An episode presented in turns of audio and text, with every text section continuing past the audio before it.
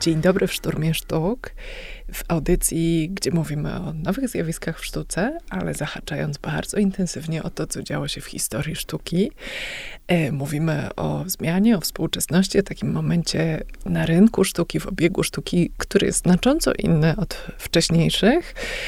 E, I wspominamy stare historie, też historię sztuki, e, jako element zasilenia, inspiracji dla tych wszystkich, którzy wykuwają ten moment zmiany. W trzecim sezonie e, Szturmu Sztuk przypatrujemy się malarstwu, które jakoś tak się złożyło, jest teraz głównym tematem dla kolekcjonerów, dla praktyków sztuki, ale próbujemy pokazać, że w ramach tego tematu malarskiego mieści się bardzo dużo różnych innych tematów, różnych innych formuł, że malarstwo jest jak taki twór, który wchodzi na różne inne dziedziny.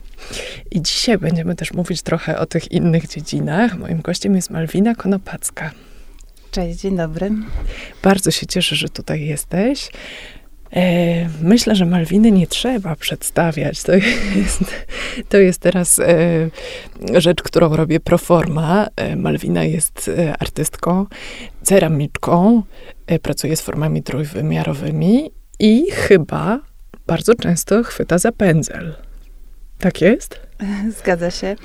E, zgadza się, rzeczywiście e, dziękuję za zaproszenie i też powiem ci, że to jak wspomniałaś, że będziemy rozmawiać o malarstwie, e, to bardzo mnie zaintrygowało, bo rzeczywiście przy ceramice, którą tworzę, mimo że najczęściej teraz mogą być widoczne duże, mocne, kolorowe formy, co bardzo oczywiście lubię, to też tak naprawdę sprawa malowania na ceramice i w ogóle malarstwa na ceramice czy ilustracji E, to też właśnie e, no jest to dla mnie bardzo intrygujące i bardzo wciąż zaskakujące. Ach, cieszę się, cieszę się bardzo, że, że ten najbardziej znany w Polsce współczesny e, wazon oko rozbierzemy na elementy pierwsze, właśnie trochę włamując się do niego przez, przez poziom malarstwa i ten poziom pędzla, o którym przed chwileczką mówiłam, ale na początek tej rozmowy, Malwino, chciałabym ci pogratulować fenomenalnego fenomenalnego projektu, który wszyscy tutaj śledziliśmy z zapartym tchem, e, też widząc, jak szybują jego wyniki. E, mówię o zestawie post na 12 osób, złożonej z ponad 50 elementów. To był twój projekt wykonany razem z Dawidem Podsiadło. E, I on wypracował dla Wielkiej Orkiestry Świątecznej Pomocy, zdaje się, ponad 70 tysięcy złotych. Tak, zgadza się. Ja mogę tutaj jeszcze dorzucić mhm. e, taką informację, która jakby jeszcze bardziej podbija e, ten efekt, e, że rzeczywiście tak, ta kwota e, bardzo zawrotna została osiągnięta na tej licytacji, ale zgłosiła się też osoba, e, która podwoiła stawkę, zapraszając już nas po prostu na wspólną kolację, ponieważ ta ceramika, która była E, tym, tą rzeczą do, do wylicytowania była jedna, jedyna unikatowa, e, ale znalazł się też drugi darczyńca, czy, czy, czy, czy osoba, która chciała wesprzeć WOŚP i sama ta inicjatywa się na tyle spodobała, że, że mamy też e, no tak jakby podwojenie stawki Fantastycznie. Słuchaj, 50 elementów, to co tam było w tej, w tej zestawie? Podstawą tej zastawy była zastawa, która pojawiła się na e, okładce singla e, Post Dawida e, i na elementach identyfikacji wizualnej, plakatach, biletach całej trasy postprodukcja. Mhm. Były to talerze malowane kobaltem. Malowane, malowane, tutaj podkreślamy to słowo, tak, tak. ale pytając cię o, o elementy tej zastawy, E, tak sobie myślałam, że warto po prostu sobie wyobrazić, słuchając tych dwóch abstrakcyjnych głosów opowiadających o czymś w studio, warto sobie wyobrazić, co to było to, co, co przykuło tak bardzo uwagę filantropów i kolekcjonerów, że zdecydowali się wyłożyć te środki, czyli talerze. Co jeszcze? E, premierowo e, pojawił się kubek ucho Jest to taki nowy obiekt, który, y, przedmiot, który, który będę produkować, ale myślę, że właśnie y, kontekst y, muzyczny był dla niego jakby idealnym mm, no momentem no na, na premierę, więc jest to zastawa stołowa, obiadowa, w skład, w której wchodzą duże talerze, mniejsze, kubki, dzbanek, patery, cukiernica, jakieś, jest tam kilka jeszcze jakichś niespodzianek. Yy, przyznam, że tych elementów rzeczywiście jest sporo. Yy, podstawą tej zastawy są właśnie malowane kobaltem, już wspomnianym, yy, talerze i inne obiekty oraz dodatkowo też obiekty w kolorowych, mocnych szkliwach, bo to trochę też zdradza, jak będzie wyglądać nasza dalsza współpraca z Dawidem i dalsza nasza e, kolekcja. Czyli to się będzie rozrastać. No ale skoro malowanie kobaltem padło dwa razy, to, to skupmy się na tym, e, no, jak się maluje na podłożu ceramicznym. E, ja tak celowo podkreśliłam ten kobalt, bo rzeczywiście jest to kolor taki ciemny, intensywny, nasycony granat, który wchodzi prawie że w czerń. E, i jest to taki klasyk ceramiki, tak zwanej blue and white. E, I to był rzeczywiście też pierwszy kolor, z którym ja się zetknęłam. Mm, I przy... jako, jako praktyk. Tak, jako tak? praktyk e, już. Pierwsza kolekcja, którą zrobiłam, kolekcja Oko Kobalt, właśnie się tak nazywała i, i tam głównie się skupiałam na wzorach, które można powiedzieć były takimi ilustracjami 2,5D, y, tak to sobie wtedy roboczo nazywałam. Więc wazon był dla mnie podłożem, mm, który, który zdobiłam właśnie jakąś historią, jakąś ilustracją. A w ogóle wszystko zaczęło się od wazonu Oko, który, który namalowałam na wystawę Tokyo Design Days i tam właśnie kobalt. Który to był rok? To był końcówka 2014. Mhm. Więc już niedługo, dziesięciolecie. E, I tam rzeczywiście ten kobalt y, y, został użyty i jest to w ogóle bardzo ciekawe, ponieważ farby ceramiczne y, są to farby, które są farbami proszkowymi, takimi pudrowymi, do których okay. się dodaje wodę. I w momencie, kiedy nakłada się farbę na pędzel y, i pędzel przykłada się do biskwitu, czyli wstępnie y, wypalonego już obiektu, woda zostaje wchłonięta i tak naprawdę mamy taką delikatną, pudrową skorupkę. Czyli, przepraszam, jak w makijażu. No chyba tak, można tak, można tak to ująć. I rzeczywiście mm, kobalt jest bardzo ciekawą farbą, ponieważ on w tej formie przed wypałem ma taki bardzo delikatny, liliowy kolor. Yy, I jest też bardzo zdradliwy, bo nawet bardzo delikatnie gdzieś yy, odciśnięty, czy, czy, czy dotknięcie po prostu yy, jest w zasadzie niewidoczne, natomiast po wypale staje się bardzo intensywną, czarną plamą. Okay. więc jest to... Więc jest to zdradliwe jak kobalt. Tak, zdradliwe jak kobalt. I właśnie ta zdradliwość kobaltu była, y, była inspiracją do, do stworzenia wazonu Oko w tej formie, który jest już teraz. Y, mianowicie ja zaprojektowałam wzór, który w żłobieniach, bo wazon oko, to może też tak słówko tylko powiem, tak, jest to no wazon, y, tak zwany duży wazon, chociaż teraz po pojawieniu się kolejnych obiektów już y, jest, y, nie, już nie nazywany jest już dużym wazonem, ale wciąż myślę, że jest to obiekt y, całkiem spory, ma 42 cm wysokości y, i jest to taka wrzecionowata forma y, z sześcioma zagłębieniami, które tak właśnie potocznie nazywamy oko, oczy. I pierwszy wzór, który zaprojektowałam, y, polegał na tym, że było czarna obwódka wokół tych y, zagłębień i, i kobaltowa źrenica. I w czasie wypału, w pierwszej takiej małej pracowience, gdzie, gdzie było to wypalane, y, przy, teraz sobie myślę, odmuchiwaniu wazonu z kurzu przed szkliwieniem, kobalt, który był dosyć mocno nałożony, po prostu się totalnie rozpylił i mhm. w tych zagłębieniach powstały takie jakby... Rodzaj gradientu, Rodzaj tak? takiego gradientu, takich trochę nakrapiań. E, I w ogóle to była jedna wielka niespodzianka, co wyszło z tego pieca po raz pierwszy. E, ale to też o tym o tyle wspominam, że dzisiaj już jak maluję kolejny raz e, wzór tak zwany number one, czyli oko kobaltowe, to już celowo po prostu dodaję to nakrapianie, więc to tak naprawdę z przypadku A, czyli weszło. powtarzasz ten błąd. Tak, powtarzam ten błąd, jest to mój ulubiony błąd, który już teraz jest właśnie tym docelowym wzorem. Czyli tak naprawdę malowanie na podłożu ceramicznym i tymi farbami, o których opowiadasz, jest trudniejsze od malowania na płótnie? Y, myślę, że dla osoby, która maluje na płótnie, może być to bardzo zaskakujące, jak to bardzo to jest na pewno różne, bo jest to zupełnie inny sposób malowania. Y, bardzo jest trudno y, tak naprawdę mm, nauczyć się i dobierać jakby gęstość farby, czyli tak naprawdę jej rozwodnienie bo jeśli farba jest za grubo nałożona, e, to szkliwo nie przyjmuje e, i, I są różnego.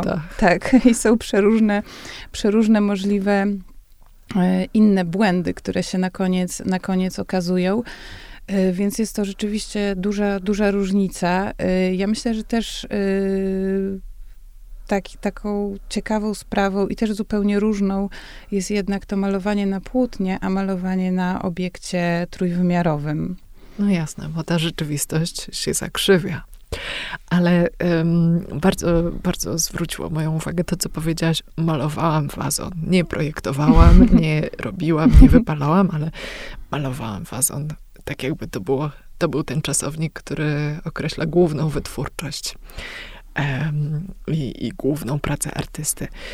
Malwino, tak jak e, opowiadałam na samym początku, we wstępie, my tutaj w Szturmie Sztuk e, uwielbiamy przywoływać te stare historyki e, z praktyki i z teorii sztuki. No i ponieważ w tym sezonie, tak jak wspominałam, rozbieramy na czynniki pierwsze malarstwo, to cię chciałam zapytać o, o to, co ty sądzisz o takiej no, absolutnej klasyce teorii malarskiej, czyli o traktacie rzecz o malarstwie czynino czyninego. XIV-XV wiek. Mhm. Tylko kawałeczki tutaj zacytuję. Bo w rozdziale czwartym on dosyć dużo pisał właśnie o czynnościach malarskich. I pisał tak: Podstawą sztuki wszystkich jej rękoczynów jest rysunek i malowanie. Obie te czynności wymagają zaś umiejętności rozcierania, właściwie zmielenia, naklejania, obciągania płótnem, gipsowania, skrobania gipsu, szlifowania, zdobienia i pokostowania na desce, malowania na mokro. I tak, ty mi opowiadałeś, że jako designerka malujesz, a ja w tym tekściku z XIV-XV wieku czytam coś odwrotnego, czyli że każdy malarz powinien być trochę też designerem i obrabiać takie techniki typu tam mielenie, kręcenie, coś w moździerzu, coś z młotkiem. Jak to jest?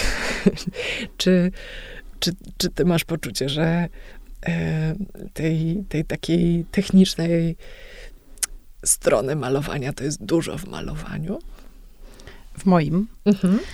Y, tak, bardzo dużo, ponieważ y, miejsce, w którym ja robię wazony, y, jest to miejsce, w której pracują, jak to już sobie tak nazywamy, wykwalifikowani technolodzy. Mhm. I są to osoby, też niektórzy z, z, z pokolenia porcelitu pruszkowskiego, gdzie rzeczywiście technologicznie wszystkie etapy produkcji były, były bardzo istotne i tak jest do dzisiaj. Y, można już tak czysto technicznie y, dziś kupić farby, które są częściowo przygotowane albo które już y, tak naprawdę są w zasadzie do użycia, ale te, których ja używam, to rzeczywiście wymagają moździerzy, medium i różnych innych składników. One są takie dosyć tradycyjne. Więc, więc y, to, co czytałaś, y, tak, to, to rzeczywiście jest to, jest to wiele tych etapów i, i na pewno ta wiedza, ta wiedza też jest bardzo istotna. Może poza pokostowaniem deski. Okej, okay. no, no, no, dobrze, dobrze, wycofuję się z pokostowania deski, ale to chciałam cię zapytać jeszcze o, o twój proces twórczy, krok po kroku. czy projekty Twoich wazonów, Twoich zastaw powstają na kartce papieru, czy od razu zaczynasz od jakiegoś, nie wiem, boceta? Jak, jak to się dzieje i w którym momencie ten pędzel wchodzi jako, jako narzędzie? Przyznam, że mało korzystam z kartek papieru. E, też jest tak, że e, myślę, że to, co już wspomniałam, jednak y, wazon, czy ta forma trójwymiarowa, oczywiście można zaprojektować y, na kartce i tak mniej więcej jakiś wstępny szkic mieć, ale to, co się dzieje jakby na powierzchni y, tej obrotowej bryły, no to jakby się nijak do tego nie ma, więc ja mhm. już w ogóle odeszłam od takiego projektowania wzorów, jakichś takich, może czasami robię sobie bardziej jakieś takie notatki, jakieś rysunki, ale rzeczywiście później to, co jest na, na wazonie jest, jest, jest bardzo różne. To zresztą e, przy, przy różnych współpracach e, okazywało się, że rzeczywiście osoby, które na co dzień się zajmują malarstwem, mając przed sobą obiekt y, Trochę dębiałe, prawda? Tak, tak, tak. Mówisz trochę. teraz o aukcji charytatywnej w tak. Muzeum Narodowym w Warszawie, gdzie oddawałaś artystom e, przestrzeń wazonu do wspólnego zagospodarowania. Ja miałam okazję być przy niektórych z tych e, kolaboracji na żywo i, i rzeczywiście chyba było tak, że artyści się troszkę gubili. Tak, tak, częściowo Y, tą część y, wykonawczą czy techniczną ja też y, brałam na siebie, zresztą pamiętam, oczywiście też, też tam, tam byłaś przy tym, ale rzeczywiście kilkakrotnie pojawił się taki moment, że wazon był traktowany jako płaski obiekt. Forma. I tak mhm. naprawdę w jednym widoku był zagospodarowany, natomiast cała reszta dookoła była, mm, była zupełnie pusta. I to też, to też rzeczywiście y, trochę pokazuje taki inny charakter pracy właśnie malarskiej na, na, na tych obiektach. Ja też może tylko wspomnę, bo nie wiem, czy, czy znasz taką, to, znaczy nie taką, tylko tą historię, że między właśnie różnymi e, pracami, które e, artystów, które się pojawiły na tej aukcji, one były głównie wokół wazonu, wazonu Teresa. To był wazon, który powstał specjalnie z tej okazji. To jest wazon oko, tylko powiększony do 80 centymetrów wysokości, więc... To była wysokość twojej córeczki. Tak, tak, tak. Wtedy moja córka Tereska była tego wzrostu, więc stąd, stąd to imię. Y, więc większość wazonów y, była opracowywana właśnie y, forma Teresy, natomiast praca Agaty Bogackiej to był namalowany wazon Teresa. Mhm. I to też tak się śmiesznie zamknęła ta historia, że po latach zgłosili się do mnie nabywcy tego obrazu że y, chcieliby wazon Teresa namalowany w taki sposób, jaki jest namalowany Aj, na tym obrazie. No, historia zatacza koło, tu już materiały jakoś tak. wspaniale na siebie tutaj Tak, i tu powiem, oddziałują. że właśnie przez, przez y, dłuższy czas ja nie byłam w stanie w ogóle wymyśleć, jak mogę ten, y, ten, to zlecenie zrealizować, ponieważ to chodziło o taki bardzo płynny, ale jednak y, malarski gradient, mhm. przechodzący od czerni do bieli gdzie przy tak wysokim obra y, obrazie, już mówię, przy tak wysokim wazonie to po prostu było trochę niemożliwe, bo tak jak wspominałam, nakładając farbę ceramiczną na pędzel, mhm. Y, jak się zaczyna malować, to w pewnym momencie ta woda już jest wciągnięta w całość i, i po prostu się nie da dalej malować. Natomiast to miały być takie płynne linie i to też są takie momenty, które ja strasznie lubię, y, to znaczy takie niemożliwości, które się jednak okazują do zrealizowania i bardzo śmiesznie po jakimś czasie w końcu znalazłam odpowiedni pędzel, który dosyć długo utrzymywał wodę.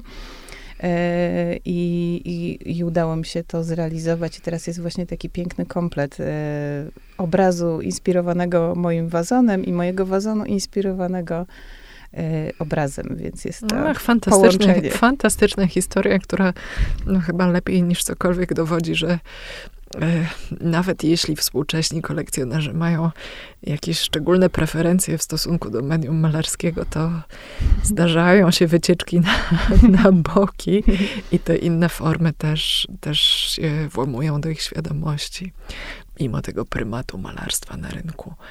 E, no dobra, mówiłyśmy, że wielu artystów e, dosyć intensywnie się skrobało w głowę, podchodząc do tego zadania pokrycia trójwymiarowej formy jakąś malaturą, ale wiemy z tej historii, y, którą lubimy przywoływać w tej audycji, że było kilku malarzy, którzy sobie spektakularnie radzili z przestrzennymi trójwymiarowymi formami. Y, no, choćby przywołać tego straszliwego Picasso. Dlaczego straszliwego? To jest mój ulubiony. no. No wiesz, straszliwego, bo, e, bo ja myślę, że, że, że, tak, że on jest takim dyżur, dyżurnym e, artystą do wywoływania no tak. przy, przy tematach ceramicznych, mm. ale y, to jest dla ciebie jakiś punkt odniesienia, takie klasyczne malarstwo z odnogą, designerską. Tu stawiam duży znak zapytania i bardzo ostrożnie to słowo formułuję. Mhm. Na pewno dla mnie punktem odniesienia y, w ogóle pod hasłem malarstwo, ja myślę, że też y, to hasło dla mnie też nabrało też takiego szerszego znaczenia, ponieważ po moim, zresztą chyba naszym wspólnym doświadczeniu studiów historii sztuki, malarstwo było czymś takim, jakby, no taka sztuka przez duże S, już jakby absolutnie i, kunszt, i, i, i, i wizja, i wszystko po kolei. Ja przyznam, że ja na własny użytek, albo może na własne potrzeby, ja jakoś tak sobie już z jakąś większą lekkością podchodzę do malarstwa, bo też po prostu widzę różne odnogi jakby y, tego, więc ja myśląc o malarstwie, to bym Chyba bliższe jest mi coś pomiędzy malarstwem a rysunkiem. Mhm. I tutaj właśnie ten Picasso, czy, czy rysunki Legera, czy Matissa, y, czy nawet takie rysunko-malarskie prace Hockneya, to są właśnie y, dla mnie takie punkty odniesienia, które wydają mi się bardzo ciekawe i bardzo jakieś takie mi bliskie, więc y, i to jest zresztą coś, co można ewentualnie myśleć, żeby zrealizować na, na właśnie na ceramice. To też jest coś pomiędzy malarstwem a rysunkiem. Mm-hmm. Dobrze, a powiedz mi w takim razie, co masz teraz w planach? Przepraszam, bo to, co mówiłaś przed chwilką, brzmi jak wstęp, wprowadzenie do jakiegoś projektu, który być może już teraz powstaje. Dobrze zgaduję? No, nie wiem. Znaczy, przyznam, że y, jest tak, że y, Natomiast ty wspominałaś, będziemy tak sobie się nawzajem... Mm, y, przerzucajmy tę piłeczkę, oczywiście, oczywiście. Ty natomiast wspominałaś o designie i to zresztą jest coś, z czym ja jestem na co dzień tak pomiędzy. To znaczy, z jednej strony jest design, czyli takie przedmioty, no już w moim rozumieniu stricte powtarzalne, zaprojektowane mm, w pewien pewnej określonej technice, a właśnie to malarstwo czy rysunek. Y, I rzeczywiście jest tak, że ja, jeśli chodzi o plany, to myślę, żebym troszkę może wyraźniej rozdzielić y, przedmioty, które robię na takie właśnie designerskie, takie użytkowe, mhm. funkcjonalne, a właśnie tą część taką bardziej, no myślę, że bliższą sztuce, czy takim kolekcjonerskim obiektom. Czy mówisz tutaj o obiektach unikatowych, czy o obiektach na zamówienie? Myślę, że y, obydwie tutaj kwestie y, mam na myśli. Co prawda, jeśli chodzi o obiekty na zamówienie, to no, jest to wyzwanie, ponieważ ja za bardzo nie lubię, jak ktoś mi coś mówi, co ja muszę. Czyli taki ja brief mówię. od kolekcjonera tak. to nie bardzo. To raczej, raczej nie bardzo. Przychodzi mi to z ogromnym trudem. Najczęściej staram się jakoś tak negocjować albo dyskutować na temat tego pomysłu, z którym ktoś do mnie przychodzi. Ale tak, myślę o takich unikatowych, bo jednak wciąż bardzo lubię to malowanie na, na ceramice, wciąż sprawia mi to ogromną przyjemność i jest to rzeczywiście za każdym razem wyzwanie. Natomiast y, chciałabym mieć taką część tych, tej mojej działalności, taką, którą można rzeczywiście po prostu traktować jako y, design, jako takie y, przedmioty codziennego użytku, i rozdzielić to trochę z tymi obiektami unikatowymi. Czyli będzie linia w cudzysłowie bardziej malarska i będzie linia podkreślająca specyfikę edycji, prefabrykacji, pracy w warsztacie. Tak to rozumiem, ale może tutaj zbyt, zbyt upraszczam. No myślę, że to jest y, też dla, dla odbiorców też jest ważne, y, które rzeczy ja robię rzeczywiście sama i dla mnie to nie jest y, jakby ważne albo konieczne, żebym ja wszystko robiła sama. Wręcz uważam, że dobrze zaprojektowany przedmiot, który można oddać właśnie świetnym producentom czy technologom. To jest bardzo, bardzo fajne dla mnie wyzwanie od strony takiej projektowej. Mhm. Y, natomiast y, wszystkie malowane rzeczy, czy nawet gradientowe, bo też poza, poza tym właśnie rysunkiem, tym rysunkomalarstwem, to też bardzo lubię takie malowanie może mniej oczywiste, bo nie pędzlem, ale jakimś rodzajem takich areografów yy, i, tu się pojawiają takie plamy, kolory, przenikania, więc to takie rzeczy to są na pewno te, którymi chcę się sama zajmować i Czyli nikomu nie oddaję. Tego pędzla nie można, odzle- y, nie można oddać, a malowania nie można podzlecić. Nie, nie, nie. To już tak, to już jest każdy przeze mnie wykonywany. Fantastycznie. To skoro nie trafiłam z tymi planami rysunkowymi, albo pół trafiłam, to chciałam cię zapytać, Malwino, o twoje e, no, plany, projekty realizowane w tej chwili. Obecnie tak, tu szykuje się y, może mało malarska, ale y, bardzo kolorowa y, premiera mojej współpracy z Dawidem Podsiadło. Y, ta wspominana przez ciebie zastawa właśnie była taką zajawką tego, co, co, co będziemy robić dalej.